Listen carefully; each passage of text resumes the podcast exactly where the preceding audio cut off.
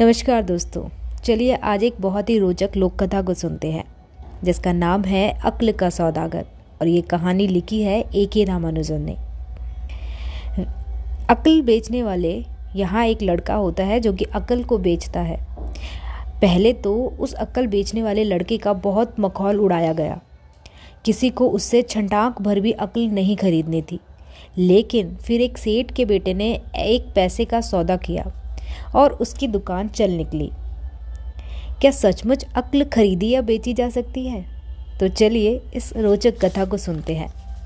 अक्ल का सौदागर। एक गरीब अनाथ ब्राह्मण का लड़का था। आजीविका का कोई साधन न था और ना ही कोई काम, पर वह चतुर था। बचपन में पिता को देखकर वह कई बातें सीख गया था। एक दिन उसके दिमाग में एक अद्भुत विचार आया। वह शहर गया। वहाँ उसने शहर के बीचों बीच एक सस्ती सी दुकान किराए पर ले ली। दो एक पैसे खर्च करके कलम, स्याही, कागज़ वगैरह खरीदे और दुकान पर तख्ती टांग दी। और तख्ती पर लिखा, अक्ल बिकाऊ है। उस दुकान के आसपास सेठों की बड़ी बड़ी दुकानें थी। वे कपड़े, गहने, फल, सब्ज़ियाँ वगैरह रोज़मर्रा की चीज़ों का कारोबार करते थे। ब्राह्मण का बेटा दिन भर गला फाड़ता रहता। अक्ल तरह तरह की अकल।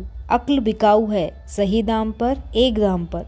सौदा सुलफ के लिए आने वाले लोगों ने सोचा कि वह सनक गया है। उसकी दुकान के आगे तमाशवीनों की भीड़ लग जाती। सबने उसकी खिल्ली उड़ाई, पर किसी ने एक सदाम भी अक्ल नहीं खरीदी। पर ब्राह्मण के बेटे ने धीरज नहीं खोया। एक दिन किसी धनी सेठ का मूर्ख लड़का उधर से गुजरा। उसने ब्राह्मण के लड़के को आवाज़ लगाते सुना, अक्ल ले लो, अक्ल। तरह तरह की अक्ल, यहाँ अक्ल बिकती है। सेठ के बेटे के कुछ पल्ले नहीं पड़ा कि वह क्या बेच रहा है। उसने सोचा कि वह कोई सब्ज़ी या ऐसी चीज़ है जिसे उठाकर ले जाया सकता है। सो उसने ब्राह्मण के बेटे से पूछा कि एक शेर का क्या दाम लोगे? ब्राह्मण के बेटे ने कहा, मैं अक्ल को तोलकर नहीं उसकी किस्म से बेचता हूँ। सेठ के बेटे ने एक पैसे का सिक्का निकाला और बोला, एक पैसे की जो और जितनी अक्ल आती हो, उसे मुझे दे दो। ब्राह्मण के बेटे ने कागज़ का पुर्जा लिया और उस पर लिखा, जब दो आदमी झगड़ा कर रहे हों तो वहाँ खड़े होकर उन्हें देखना अक्लमंदी नहीं है। और उस पुर्जा सेठ के बेटे को दे दिया और साथ में कहा कि उसे अपनी पगड़ी में बाँध ले। सेठ का बेटा घर गया और पुर्जा पिता को दिखाते हुए कहा, मैंने एक पैसे की अक्ल खरीदी है, यह देखिए। सेठ ने कागज़ का टुकड़ा लिया और पढ़ा। जब दो आदमी झगड़ा कर रहे हों तो वहाँ खड़ा होकर उन्हें देखना अक्लमंदी नहीं है। सेठ का पारा चढ़ गया। वह बेटे पे बरस पड़ा। गधे कहीं का, इस बकवास का एक पैसा? यह तो हर कोई जानता है कि जब दो जने लड़ रहे हों, वहाँ खड़े नहीं रहना चाहिए। फिर सेठ बाज़ार गया और ब्राह्मण के बेटे की दुकान पर जाकर उसे बुरा भला कहने लगा। बदमाश, तूने मेरे बेटे को ठगा है। वह बेवकूफ़ है और तू ठग। सीधे सीधे पैसे लौटा दे, नहीं तो मैं दरोगा को बुलाता हूँ।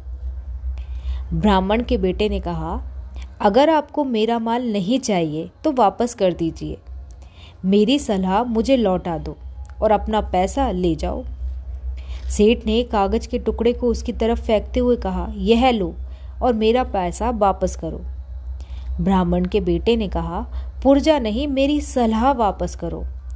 अगर अपना पैसा वापस चाहिए तो आपको यह लिखकर देना होगा कि आपका बेटा कभी मेरी सलाह पर नहीं चलेगा। जहाँ दो लोग लड़ रहे होंगे, वह वहाँ ज़रूर खड़ा रहेगा और लड़ाई देखेगा। पड़ोसियों और राहगीरों ने ब्राह्मण का पक्ष लिया। सेठ ने तुरंत ब्राह्मण को कहे अनुसार लिखा, उस पर हस्ताक्षर भी किए और अपना पैसा वापस ले लिया। वह खुश था कि इतनी आसानी से उसने अपने बेटे के मुक्तापुर सौदे को रद्द कर दिया। कुछ दिनों के बाद उस राज्य के राजा की दो रानियाँ थी और दोनों एक दूसरे को फूटी आँख नहीं सुहाती थी। और तो और उनकी दासियाँ भी एक दूसरे को शत्रु समझती थी। अपनी मालकिनों की तरह वे भी झगड़े का कोई मौका हाथ से नहीं जाने देती थी। एक दिन दोनों रानियों ने अपनी एक एक दासी को बाज़ार भेजा। दोनों दासियाँ एक ही दुकान पर गई। दोनों ने एक ही कद्दू लेना चाहा। दुकान पर एक ही कद्दू था और दोनों उसे अपनी रसोई के लिए खरीदना चाहती थी। दोनों झगड़ने लगी। उनकी जबान और हाथ इतने तेज चल रहे थे कि बेचारा दुकानदार भाग खड़ा हुआ। उधर से गुजरते हुए सेठ के लड़के ने उन्हें झगड़ता हुआ देखा तो अपने पिता और ब्राह्मण के बेटे को करार याद आया और वह उनका झगड़ा देखने के लिए रुक गया। गुत्थम गुत्था दासियों ने एक दूसरे के बाल नोच लिए और धनादन लाद घुसे बरसाने लगी। एक दासी ने सेठ के बेटे को देखकर कहा, तुम गवाह हो, इसने मुझे मारा। दूसरी चिल्लाई, तुमने अपने आँखों से देखा है कि किसने किसको मारा? तुम मेरे गवाह हो। इसने मुझे कितना मारा? फिर उन्हें ध्यान आया कि उन्हें और भी कई काम करने हैं। कहीं उन्हें लौटने में देर न हो जाए, सो वे चली गई। दासियों ने अपनी अपनी मालकिनों को खूब मसाला लगाकर झगड़े का हाल सुनाया। और रानियों की यह बात, दासियों की यह बात सुनकर रानी का मन सुलग उठा। उन्होंने राजा से शिकायत की दोनों रानियों ने सेठ के बेटे को कहलवाया कि उसे उनकी तरफ़ से गवाही देनी है। अगर उसने उनका पक्ष नहीं लिया तो वह उसका सर कलम करवा देगी। सेठ के बेटे के होश उड़ गए। सेठ को इसका पता चला तो उसके देवता कूच कर गए। आखिर बेटे ने कहा, चलो, ब्राह्मण के बेटे से पूछते हैं। वह अक्ल बेचता है, देखे वह इस मुसीबत से छुटकारा पाने के लिए क्या सलाह देता है? सो सेठ और उसका लड़का ब्राह्मण के बेटे के पास गए। ब्राह्मण पुत्र ने कहा कि वह सेठ के बेटे को बचा लेगा, पर इसका शुल्क पाँच सौ रुपये होगा। सेठ ने चुपचाप पाँच सौ रुपये दे दिए। ब्राह्मण के बेटे ने कहा, जब वे तुम्हें बुलाएँ तो तुम पागल होने का स्वांग करना। ऐसे दिखावा करना जैसे उनकी कोई भी बात तुम्हारी समझ में नहीं आ रही है। अगले दिन राजा ने गवाह को तलब किया। राजा और मंत्री ने उनसे कई सवाल पूछे, पर उसने एक का भी जवाब नहीं दिया। उसकी बड़बड़ाहट और हाय भाए शाय का एक भी शब्द राजा के पल्ले नहीं पड़ा। झुंझलाकर राजा ने उसे कचहरी से बाहर निकलवा दिया। इससे सेठ का बेटा इतना खुश हुआ कि उसे जो भी मिलता, उससे वह ब्राह्मण पुत्र की बुद्धिमानी का बखान करता। शहर में ब्राह्मण पुत्र के कई किस्से प्रचलित हो गए थे, पर सेठ प्रश्न नहीं था। उसे लगा कि उसके बेटे को हमेशा पागल बनने का स्वांग करना पड़ेगा। नहीं तो राजा को जब इस बात का पता चलेगा कि उसके साथ छल किया गया है, तब वह उसके इकलौते बेटे का सर धड़ से अलग करवा देगा। सो वे फिर ब्राह्मण पुत्र के पास सलाह लेने गए। ब्राह्मण पुत्र ने फिर पाँच सौ रुपये शुल्क लिया और कहा, जब महाराज का मन अच्छा हो तो उन्हें सच्ची बात बता दो। इससे उनका मन पहलाव होगा और वे तुम्हें माफ़ कर देंगे। पर यह ध्यान रखना कि उस समय उनका मन प्रसन्न होना चाहिए। सेठ के बेटे ने वैसा ही किया। सारी बात सुनकर राजा खूब हंसा और उसे क्षमा भी कर दिया। यह किस्सा सुनकर राजा ब्राह्मण पुत्र के बारे में और जानने के लिए उत्सुक हो उठा। उसने उसे बुलवाया और पूछा कि क्या उसके पास बेचने के लिए और भी अक्ल है? ब्राह्मण पुत्र ने कहा, क्यों नहीं? बहुत है। विशेषकर राजा के लिए तो उसके पास अक्ल का भंडार है, पर मेरा शुल्क एक लाख रुपए होगा। राजा ने उस एक लाख रुपए दे दिए।